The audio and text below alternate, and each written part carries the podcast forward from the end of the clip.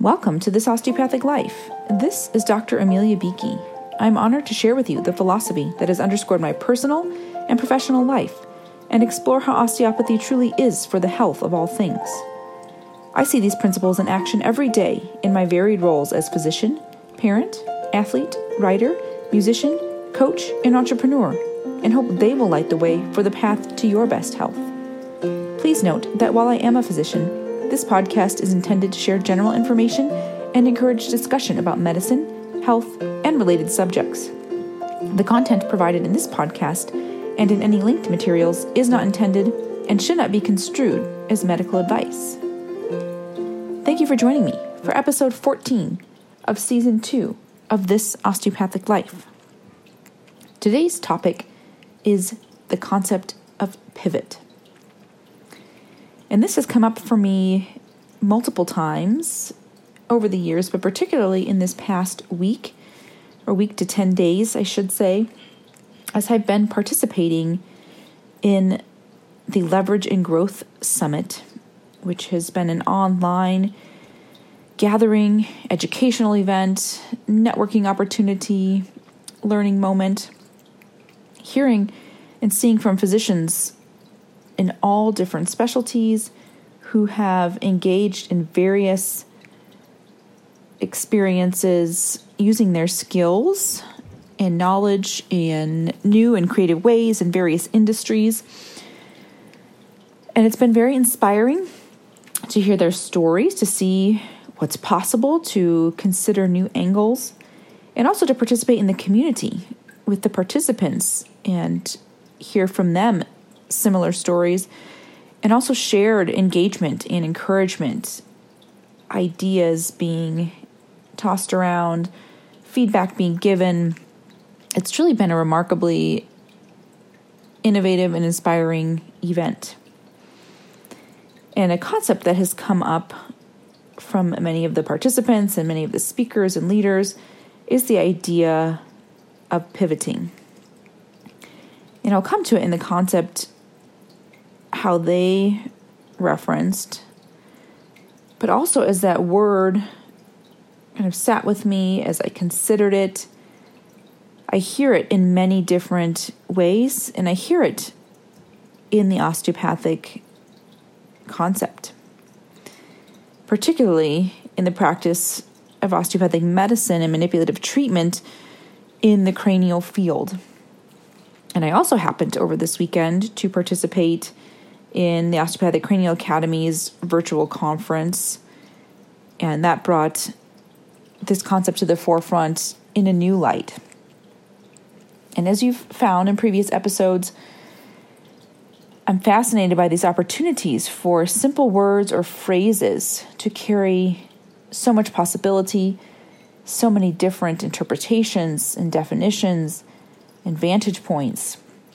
And I'd like to explore these today and also explore how this osteopathic life is approaching a pivot and the opportunity to shift engagement is presenting itself and how these episodes will begin to change going forward to offer tangibility and new perspectives, how the programs through the website are evolving as I gain clarity on the best way to serve and promote the osteopathic concept, as I've stated, as the core purpose, mission, and vision of this osteopathic life, and to see with you what might be arising during this time, how you might be changing perspective and approach and engagement. And so, as we begin, I offer some varied definitions of that word pivot. One is simply the central point on which a mechanism turns or oscillates. And thinking about that, as I said in the cranial mechanism, and we see areas where there are points about which movement happens. And we can focus there as key areas for treatment, key areas for examination, cues into the health of the system for how the quality is perceived in those regions.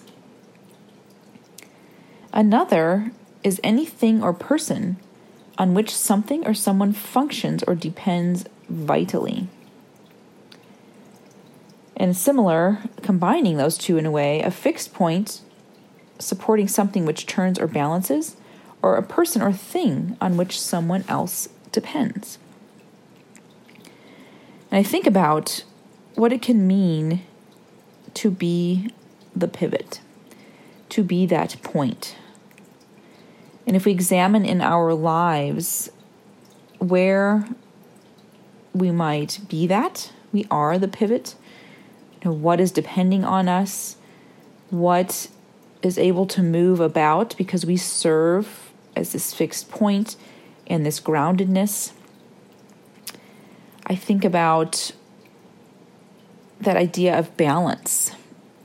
You know, when we are holding steady and firm and like a seesaw, you know, the traditional seesaw on the playground for children, or teeter totter, depending on your terminology. You know, where that balance point is, and when the load is equal on both sides or is aligned according to the lever system most appropriately to allow for balance. What are the situations where that pivot is us? Or at least we perceive, or others perceive us to be the pivot for them. And how does that feel? you know, what does that mean for us to serve in that key role, to be asked to hold steady, to be a reference point, to be solid and fixed?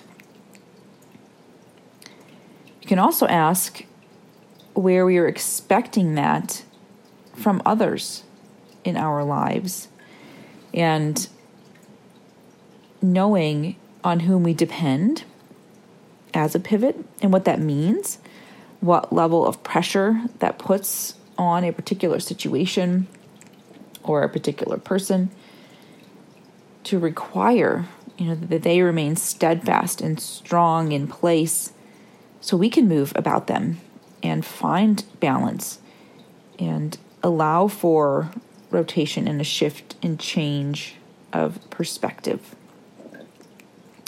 That segues into another option for definition of the central or most important person or thing in a situation.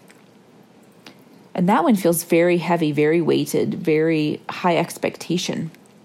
If that pivot, whether that be you, as we just examined in those considerations, or whomever it is that you seek is your pivot about which you balance and turn, to be central or most important and considering what it means when that's external to us, right? And often it has to be. You know, if you think about those mechanical situations, the pivot is a separate point from that which is balancing upon it or around it. But are there situations in which it can be integral? And as we think about health and we think about that movement about, the ability to rotate, the ability to fluctuate and to find balance, about the health. You know, so can health be that pivot point? And can we see it from a broader, more whole perspective? What can it mean when we engage with patients as physicians if that perspective is shifted to the physician or the procedure or the medication or any particular treatment as the central and most important thing in a situation. You can see how that can shift the capacity for movement of health and puts a lot of pressure on, removes a lot of control from the person themselves.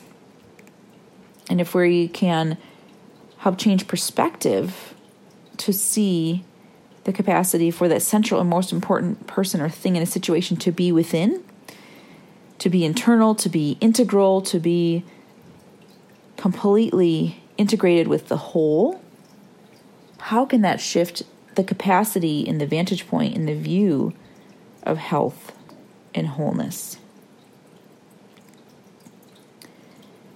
Shifting from that noun perspective of pivot to a more dynamic, the verb definition. An opportunity to consider for pivot is to change your opinions, statements, decisions so that they are different from what they were before.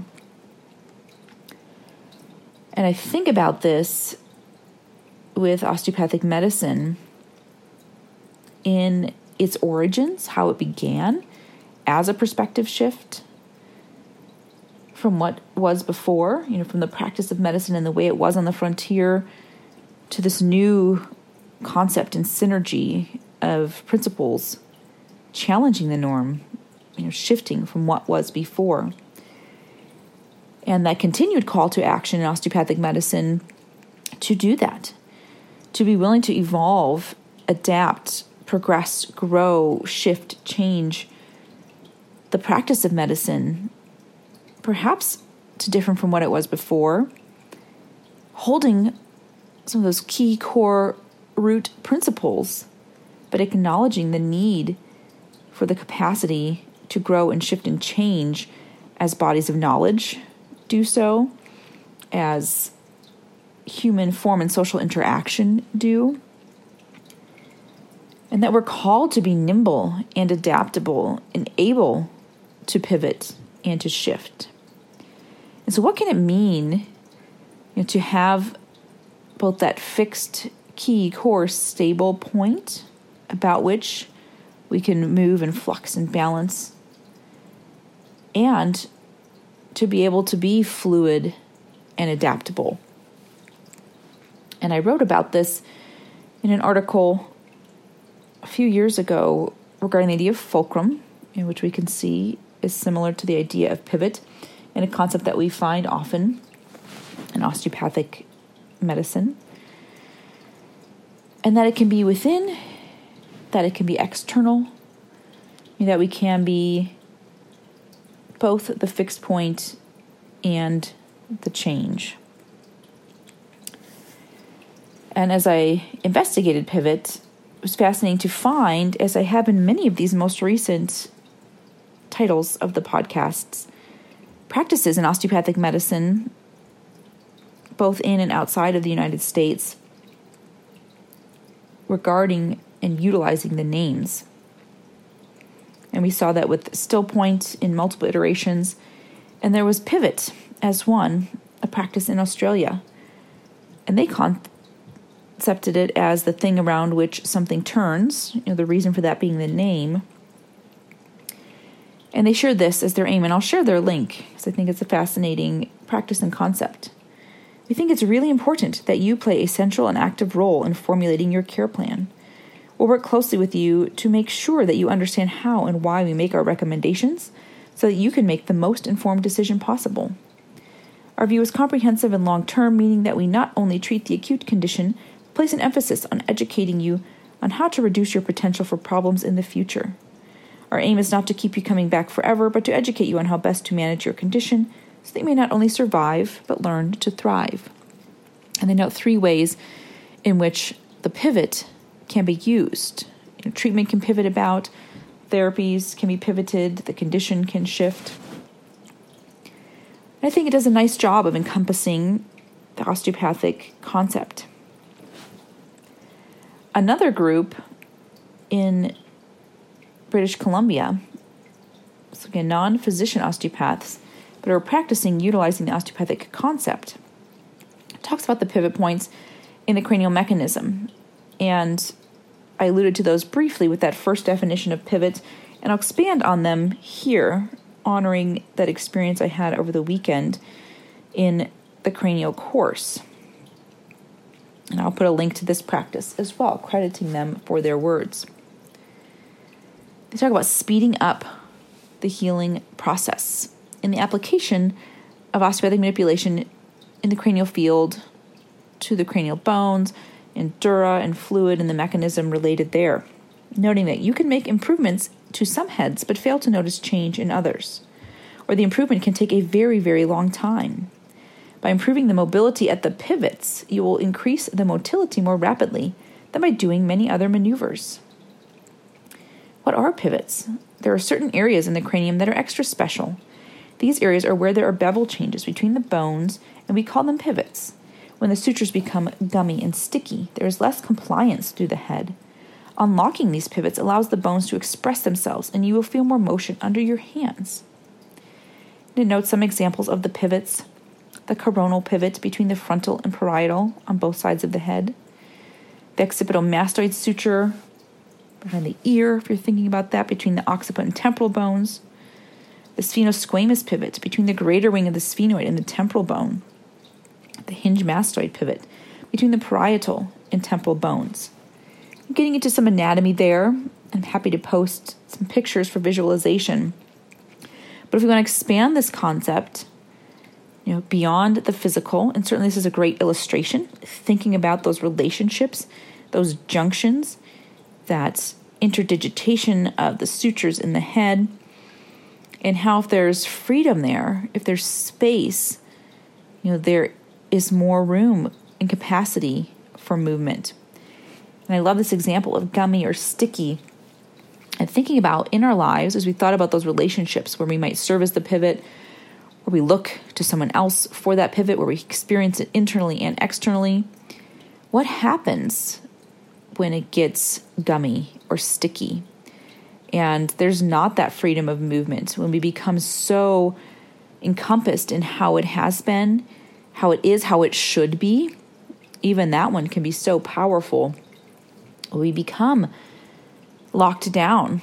You know, we lose our adaptation capacity, our ability to move and rotate freely, to shift enough to be able to find that balance.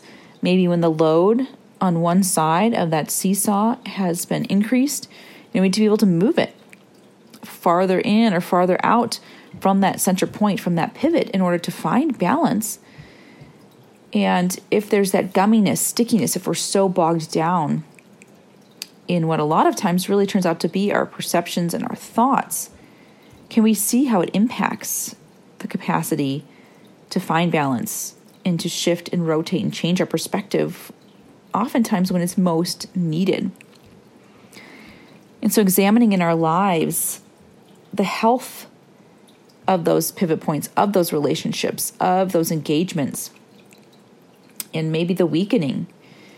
You know, when we've lost that structural integrity to hold the weight of the load, to bear the shifting in such a way that allows for adaptation, and in what ways we can provide some release or relief how can we provide some disengagement if there's a whole lot of compression in those relationships around that pivot?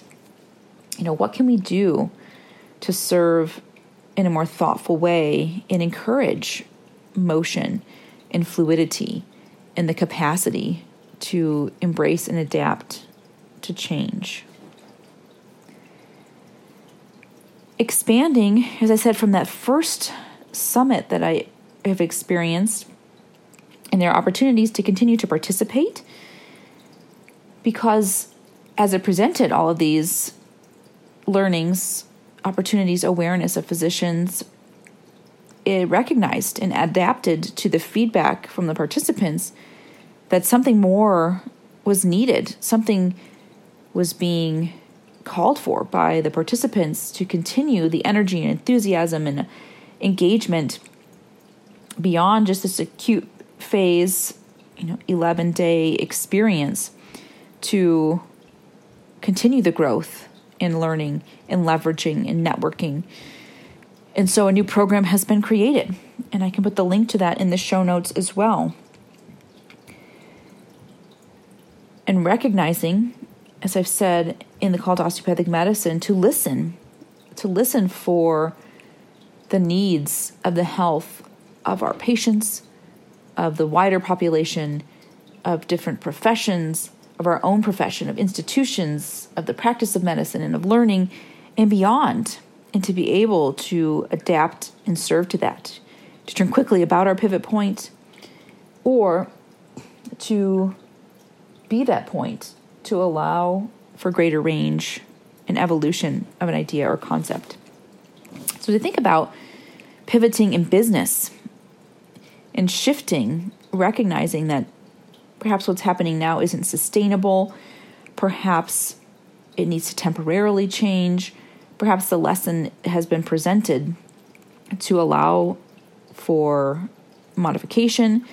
Maybe on a micro level, minor fine tuning details. You know, a string instrument player, sometimes we just use the fine tuners, and sometimes we use the pegs when a big shift in sound has been made or the attention has been left away for too long and the out of tune is so great that it needs a much more significant influence.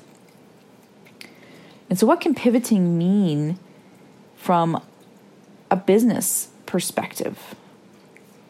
And pivoting can seem like sometimes a failure or an abandonment. And as I mentioned, as I look at shifting, pivoting, the work of this osteopathic life, it can be hard sometimes to let go of what seem like such key elements, but recognizing where you can still hold core values and principles and mission and vision and let go of those pieces which are no longer as effectively serving those in a practical way and embrace and adapt to that which really can make the most difference and have a great influence on the health of a system. And so I found it useful in this article, and I'll post the link in the show notes, that pivoting doesn't necessarily mean desperation. It can be a tool to discover additional growth, growth you might otherwise have overlooked. Businesses can grow beyond their initial dreams by reimagining their assets and talents, thinking more broadly about the customer problems they solve, and accessing growth capital to seize the new high ground. And this statement is fascinating for me on multiple levels.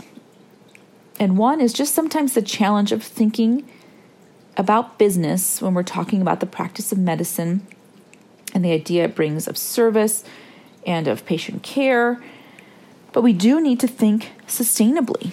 And that's been called to the forefront multiple times during this pandemic as we see how practices and hospital systems have been influenced and impacted and how that's affected patient care. And there will always be, in our current world, an influence of the bottom line on the financial aspect, on the delivery of care. And the end of this statement, to seize the new high ground, really speaks to me as an osteopathic health policy fellow. And this past week, I also was able to reconvene with my classmates and directors in that program, which was really helpful and encouraging and required a pivot. We moved to digital, which has always been somewhat vehemently opposed in order to build those in person relationships and allow for engagement in different locations. But you know, we could either choose not to meet because that was a key and core principle of the program, or we could recognize that the meeting, regardless of the medium, was more important than those specific factors. And so we adapted, we pivoted, and we joined in an online meeting, which is a tangent. But the high ground is a key and core principle in any health policy fellowship. And the high ground is always the patient. You know, how are we helping and serving the patient? And recognizing that elements of fiscal responsibility, financial sustainability, and the business components come into play and thinking that we can say instead of businesses medicine can grow beyond the initial dream by reimagining assets and talents. And i hope that means we're thinking about the human talents you know those human resources as key first and foremost from physicians to mid-level staff to ancillary staff to other health professionals you know, to the administration and how it's best integrated to those who care for everything in the building where health care is delivered, you know, to the policy level and those who are making these concepts mandatory and funded and applied. Thinking more broadly about the customer problems they solve when we switch customer to patient. Thinking more broadly about the patient problems they solve, and even more broadly to health. Thinking more broadly about the health problems they solve, and accessing growth capital to seize the new high ground. And thinking what capital can mean and where it can be sourced and how it can be distributed. There's so many opportunities in this time to really shift perspective, to see what hasn't been working in the past, and to honor what has, and what parts we want to keep, which parts we want to eliminate, which ones we want to modify, and how we're pivoting both our perspectives and our practices. All right, so there's the thinking and there's the doing. And between those two, between the thinking and the doing, is the feeling and knowing what feeling we need to generate the action we desire and that that feeling comes from a thought putting intention across all of that allows us to do really important and meaningful work and create the result we want create the result that serves the highest ground in the best possible way really regardless of any circumstance, pandemic or not, employed physician or self employed physician, you know, insurance based or not, whatever patient population is our key and critical. If we think about growing by examining the assets we have, the talents we have, those we need, thinking more broadly about the problem we're solving, and if that's impacts and impediments to the fullest expression of health. And then recognizing the opportunities for capital, whether that's financial or relationship or resource driven, leading us to the highest ground of best care of patients, best care of ourselves, best care of systems. There's so much power there in the idea of pivoting during this time. Some ways and some questions we can ask to get more specific on that are what do we do, whether based on talent, technology, or culture, that is distinctly valuable and defensible and might be extended to other needs? And I just completed a lecture that will be presented for the Michigan Osteopathic Association online spring conference. Again, an example of what has been pivoted during this time to adapt to the current circumstances. You know, we could not have the conference at all because in person is seen as more valuable, or we can shift and offer an online medium to encourage engagement even during a time of physical limitations. And I talked about the osteopathic approach and its value and its distinctiveness and the questions asked there can be applied in any situation. What do you do based on your talent, technology, or culture that is distinctly valuable and defensible? It might be extended to other needs.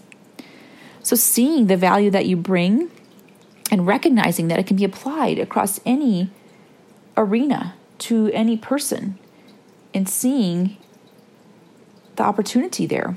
And that came up a lot during this summit seeing the value these physicians had in their original arena of healthcare delivery and being able to expand it into un- other professions and systems and businesses and industries in new and creative ways. How can our customer interactions be made more lasting and valuable?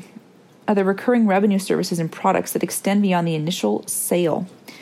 Again, not necessarily wanting to think about that sale concept in medicine, but a slight shift in the words. How can our interactions, and we can think about that as with patients, with ourselves, with our colleagues, with systems, be made more lasting and valuable? And how can that influence go beyond the one on one treatment?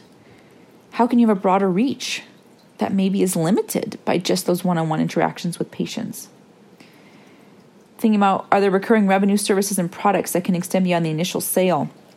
And are there ways in which we can engage with our patients beyond that one on one visit or engage with our systems, you know, in new and creative ways that aren't dependent just on those one on one moments, which are limited by the finite capacity of time and energy, you know, of those human resources. Thinking about embracing digital options, as I said, with all these conferences, for me, being limited in hands on delivery of care, I've adapted into telemedicine, you know, and seeing patients remotely. And the use of technological mediums, creating a YouTube channel of videos of exercises for patients leveraging existing assets and resources, deepening loyalty with existing customers. Again, that can mean our patients or our colleagues or our relationships with ourselves and how we interact with health systems. Exploring the benefits of collaboration. As I said here in this summit, and for me, relationships with other physicians and creating these different lectures and learning opportunities. Trying and failing and trying again. Reflected often during the opportunities shared during the summit. And for me, I've tested many waters during this time of my clinic being closed. Some have been successful in a traditional way, they've just worked, they've gone forward. Others can be perceived as failure or a further success of giving important feedback. So ultimately, think about how you can embrace the pivot by focusing on what you can control, not being caught up in what you can't because we can always control our thoughts in any circumstance and the feelings that our thoughts create and the actions that we are able to take because of those feelings to generate the results that we want or, most importantly, that the world truly needs. And so during this time, I ask you, where are you the pivot? How can you pivot? what is being called for to all of us to really examine the opportunities, the needs, and seeing where we can realign our greatest gifts, talents, and assets to the needs that are being expressed in new and creative ways, drawing on what we've already done successfully, launching into what's possible, and discovering new and maybe truer engagement with the possibility for the health of all things. This is Dr. Amelia Beakey with This Osteopathic Life. Thank you for listening.